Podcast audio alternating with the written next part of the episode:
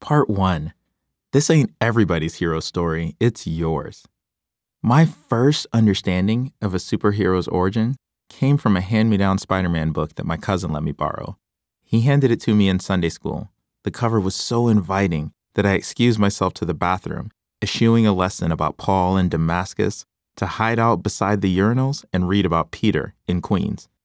Sister Jones, my Sunday school teacher, was one of the church mothers. She wore only white and smelled like peppermint.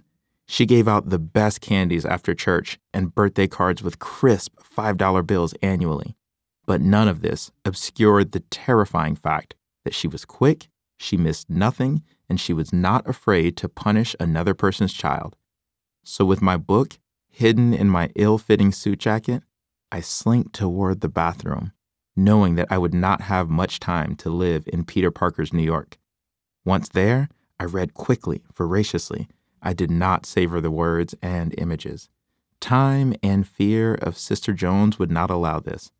Even so, I knew that this book was powerful. I could not wait to talk to my cousin. When I got to him, I recounted the hero's story in the kind of reverent detail that Sister Jones reserved for hymns and testimony. He was bitten by a spider and became very strong, I started, exhaling the words as forcefully as I had taken them in moments before. Then something bad happened, and he did not use his powers to stop it, I continued. He felt guilty and resolved to always help people. Then he did, and no one could stop him. I paused. He knows that with great power comes great responsibility. I exhaled a final awestruck, wow. That mantra left my heart racing. In many ways, it still does. I have come to learn that every generation has its hero story, and each story has its accompanying mantra.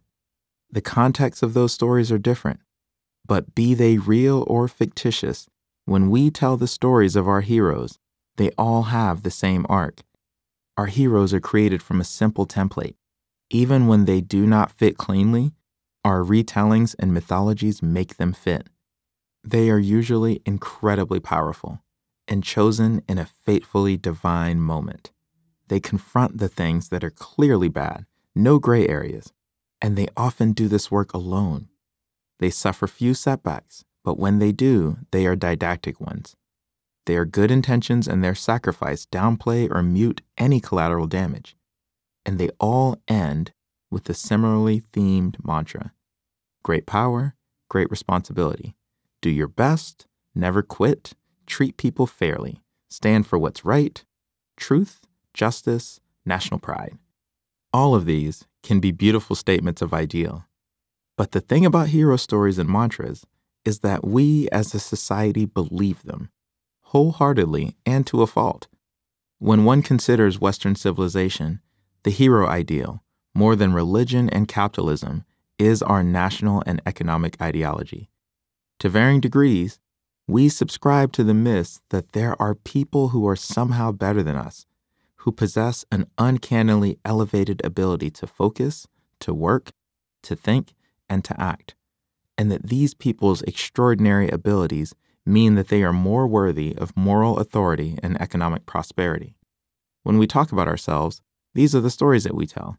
This is our mythology and our popularized history. This is Gilgamesh, Ulysses, and Zeus. This is George Washington, Alexander Hamilton, and Ragged Dick. These are, of course, the fictions we consume. This is Batman, Wonder Woman, and Spider Man. Even when we seek to make that narrative more inclusive, we end up telling the same story. One person, incredible will, divine ability, on a mission to save us all. This is Susan B. Anthony, Martin Luther King Jr., and Cesar Chavez. These are the athletes we cheer for. These are the leaders that we want to elect. These are the people we hope will teach our children. We want them all to have hero like qualities. The problem with this narrative is not those people. They are brilliant. The problem with this narrative is that it erases the complicated calculus of becoming and being a hero, a leader, a change agent, a teacher. This narrative does not allow heroes to be imperfect or to be nuanced. It does not allow them to grow tired, to fail, to learn publicly, or to grieve. As such, it is exclusive. Any narrative that mutes or denies imperfection, silences, and refuses our essential humanity. The subtext of all this says you can't quite be a hero because you are tired, and heroes don't get tired, and because you are confused or angry or unready or broken. We have been taught that none of these things is heroic, and to some extent, we have believed this, both text and subtext. Stories are a powerful blueprint for what is possible. The histories that we choose to tell regulate our imagination for the futures that we aspire to build. That these stories often get told in a way where Elizabeth Cady Stanton, Bayard Rustin, and Dolores Huerta don't exist as easily as their contemporaries limits how we understand, plan for, and work toward change. We can learn lots from hero stories, but sometimes they leave out the concrete realities of change. Change is participatory. There is no program you can buy or person you can pay to make things better for you. Change is not a one size fits all thing, nor is there a single solution or panacea for real progress. The work that is required feels like trial and error and error and error most of the time. Though change is personal, this kind of work requires a team of people who will not and should not always agree with you. Often, you'll have to deal in some public way with your own flaws. Working toward change almost always means that we must abandon ways of doing things and thinking things that are not working. One cannot change outcomes for a student, a classroom, a school, or a district without changing one's own behavior and thinking. In this, sometimes we fail or undermine our own work. We can forgive ourselves for this and continue moving forward. This work is not instant. There is no quick path to success, things won't always go well the first or second or ninth time.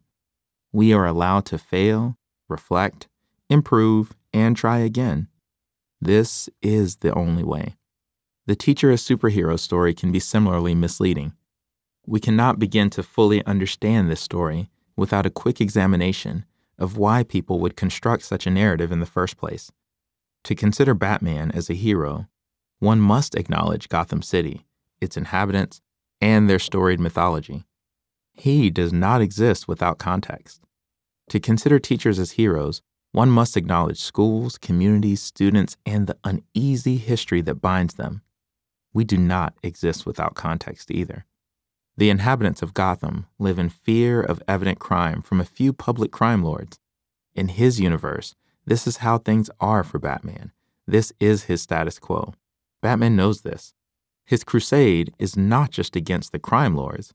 His work is fundamentally disruptive because it aims to change the status quo.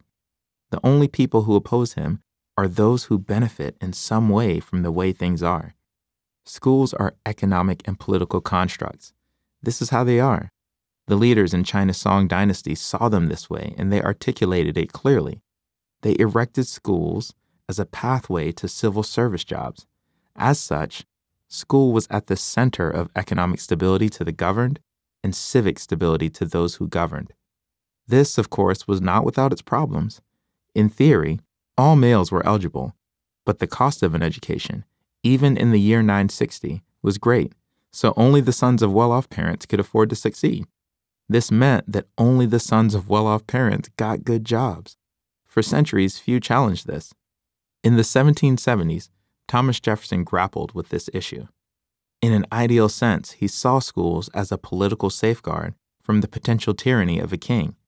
In a democracy, white men would vote for those who would govern, but to vote, he contemplated, one needed to understand the issues of the day.